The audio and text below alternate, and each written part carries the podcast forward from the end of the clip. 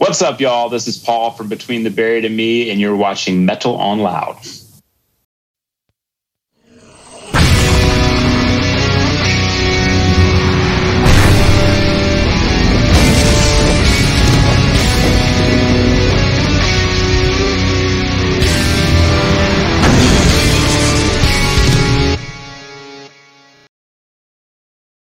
Thanks for joining the podcast, man.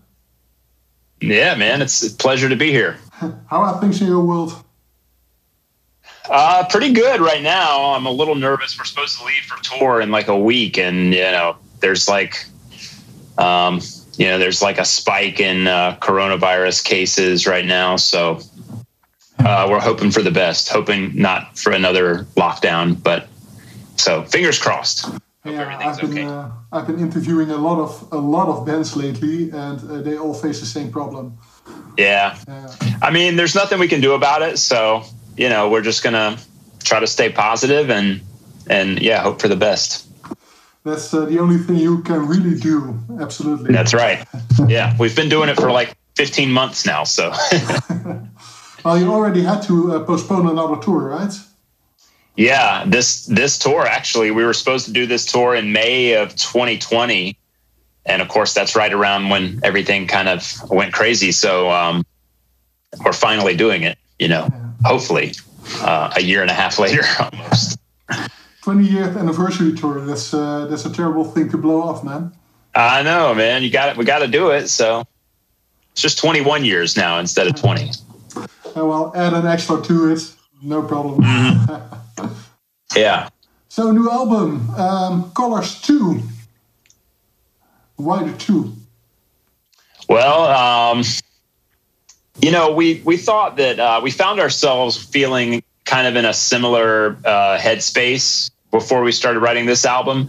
Um, that we felt in 2007 when we wrote the first colors. We just felt like we needed to probably write the best album of our careers and really kind of push ourselves. Um, we had that same feeling of desperation in 2007. We felt like we really had to do something special, um, and and now, you know, all these years later, 14 years later, um, you know, we're getting older, and we just felt like, hey, if we're going to keep doing this for a long time, we really need to to do something that people are going to remember, and um, it just seemed appropriate to call it Colors 2, because it was, again, it was like we we felt the same way we did back then. So it just seemed appropriate. And also, it gave us the opportunity to do some um, kind of go back and listen to Colors, uh, Colors One, and maybe uh, pick up on a couple little little musical nuggets that we could call back and um, and reference on on the second one. So that was kind of fun to do, and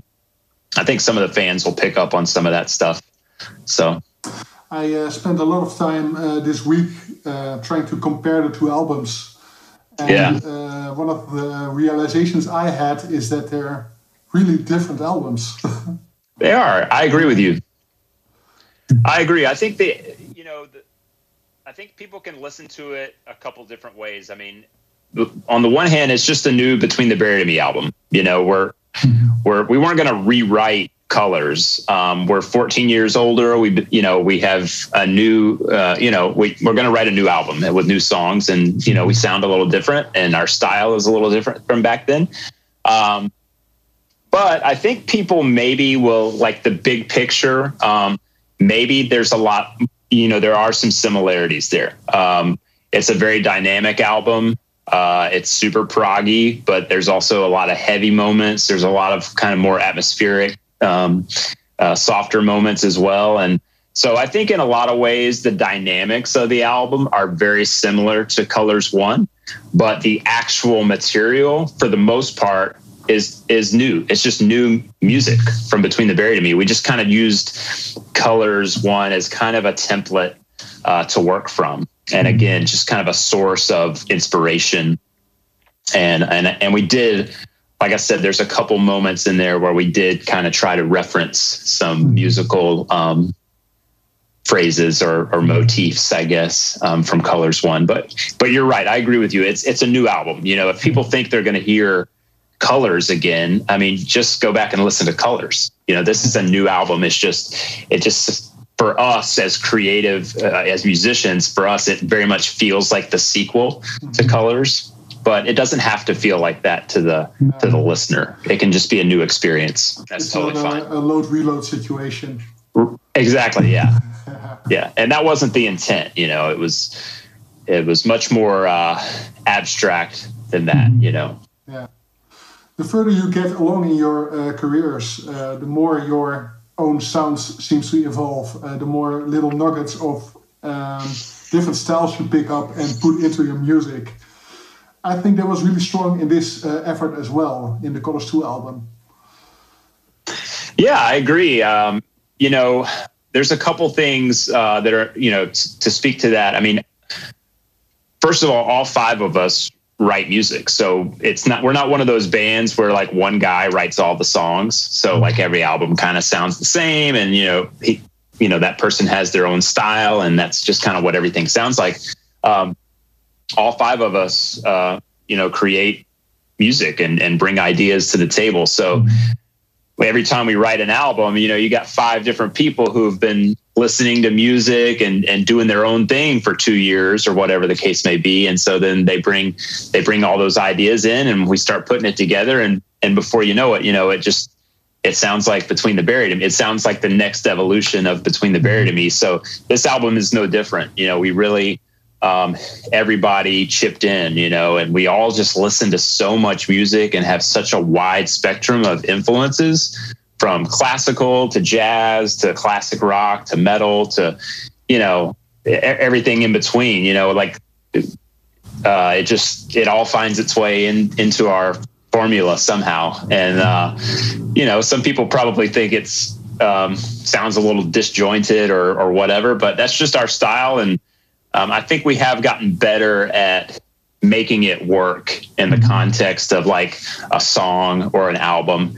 It sounds a little less um, schizophrenic, you know. It sounds a little bit more like um, it was. It, it sounds a little more intentional, and it sounds it sounds a little bit like we know what we're doing sometimes, which is um, may or may not be true. I don't know. I don't want to give it away, but uh, it sounds like we know what we're doing.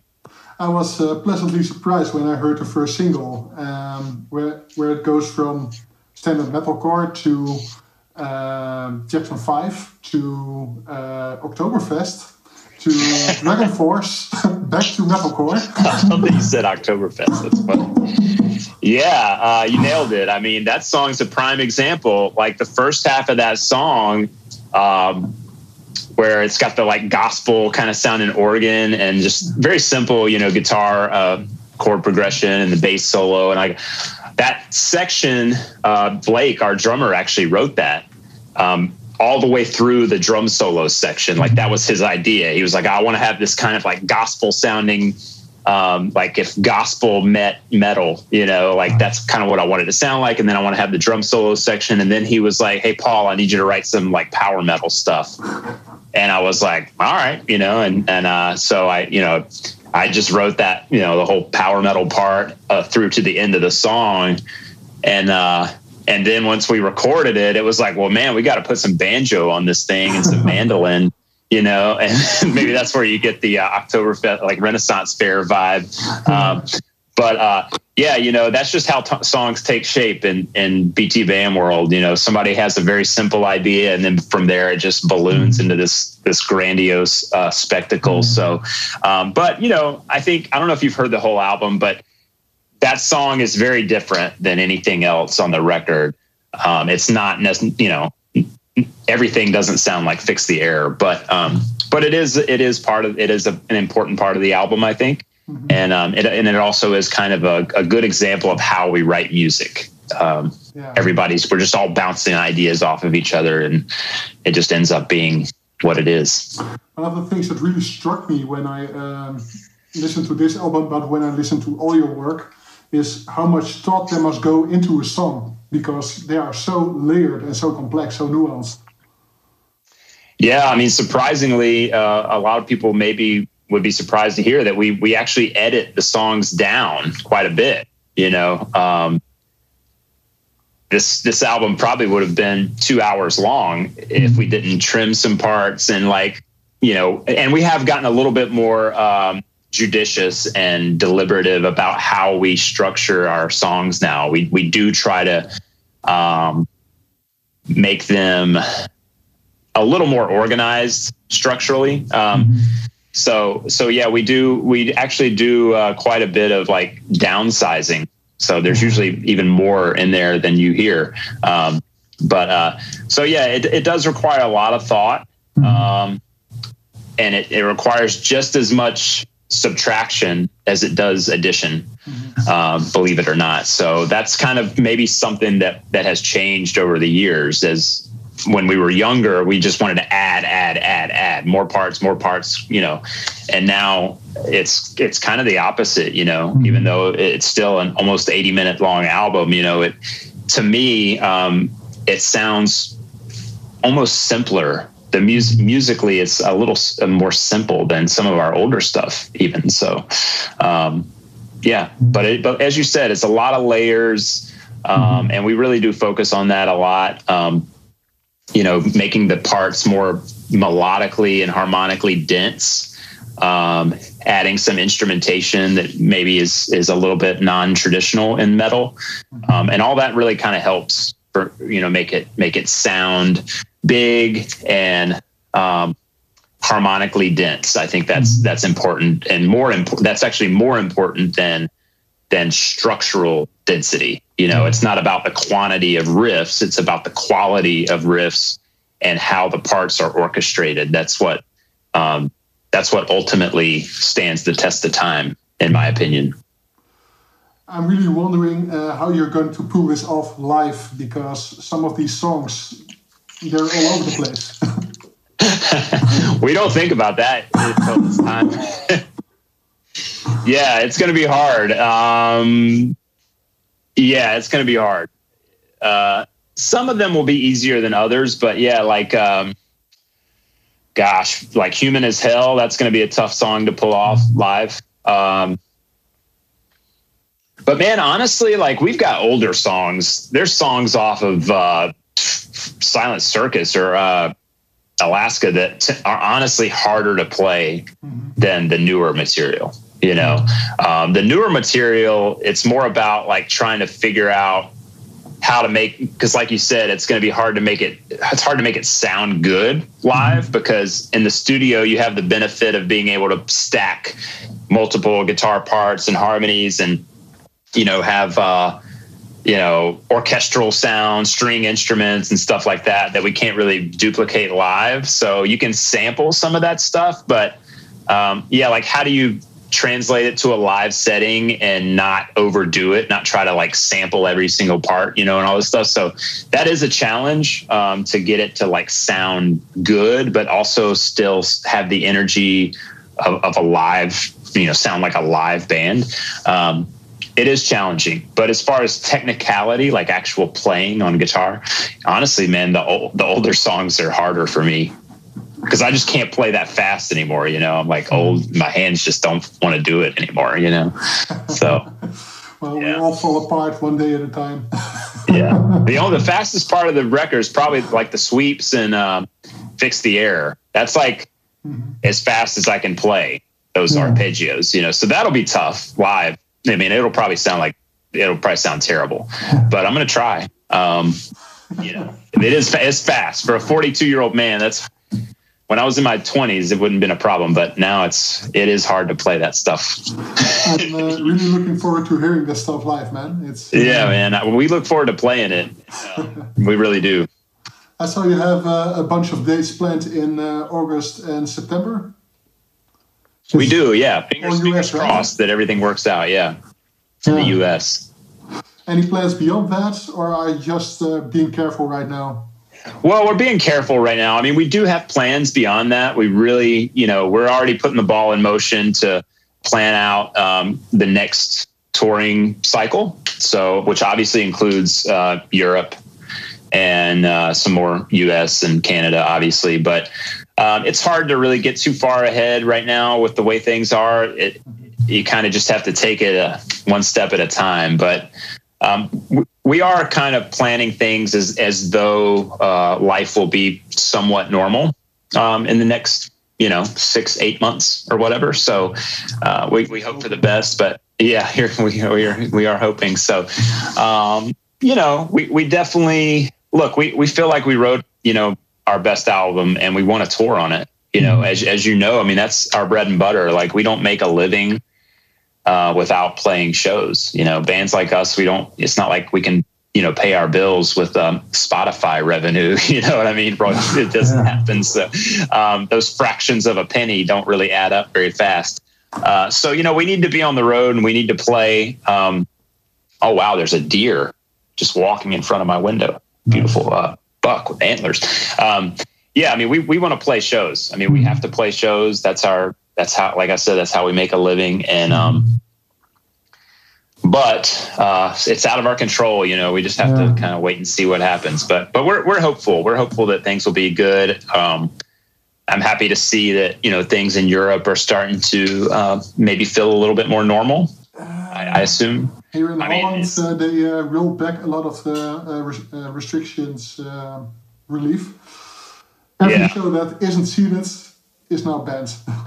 Oh wow, yeah. yeah. So I, I, fear that that may happen in America as well. And yeah. you know, I mean, we're a country that has everybody could have the vaccine if they wanted, but half the population doesn't want to get it. So, um, you know, that's uh, I, I, fear the same thing may happen, um, and it may happen while we're on tour. I, I don't know, um, but uh, I, I'm hopeful that you know I'm hopeful that things are moving in the right direction, and because uh, yeah, we'd love to get over there, man. I mean, you know, Europe is is we love going there. Um, Holland in particular. I mean, you know, that's one of our favorite favorite places to play. So it's hard to imagine uh, not going there for the foreseeable future. So so we really hope that um, things are things are moving in, in the right direction. Just you know maybe there'll be a couple have to take two steps forward and one step back and then exactly. hopefully th- you know what i mean? So we'll yeah, see what yeah. happens but i'm sure it's very frustrating. It's frustrating here as well. And mm-hmm. and uh, we'll just we'll just have to wait and see.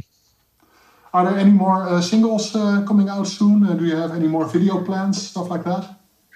Uh, we actually have a single coming out uh, technically it'll be tonight at, um, well for you for you guys it'll be tomorrow but like yeah around midnight tonight we're going to release one more song Mm-hmm. Um, uh, so uh, that will be cool. Uh, it's one of my. It's the song. It's called Revolution in Limbo. It's the song um, right before Fix the Error on the album.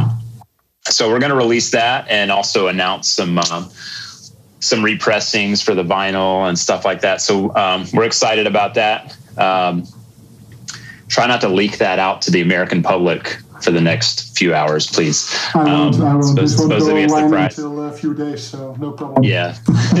so so yeah, we are going to release that song, and hopefully we'll see if it has anything near the feedback that Fix the Error had. I'll be mm-hmm. super happy with that. Um, we were we were incredibly uh, you know grateful for the response to the first mm-hmm. single. So we hope hope this one um, gets similar feedback. Um, and then uh, yeah, that's about it. You know, then the album will come out while we're on tour. So yeah, that's that's kind of what's going on.